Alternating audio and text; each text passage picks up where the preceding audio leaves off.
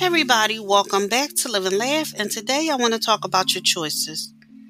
It takes only a moment to make the wrong choice and jeopardize your future. What feels like an insignificant decision today can have a great lasting impact on your future. Each choice is set in a precedent, and when you make the same wrong choices several times in a row, it becomes your standard. Thank you for listening. If you know anyone that can benefit from this, please go ahead and share it.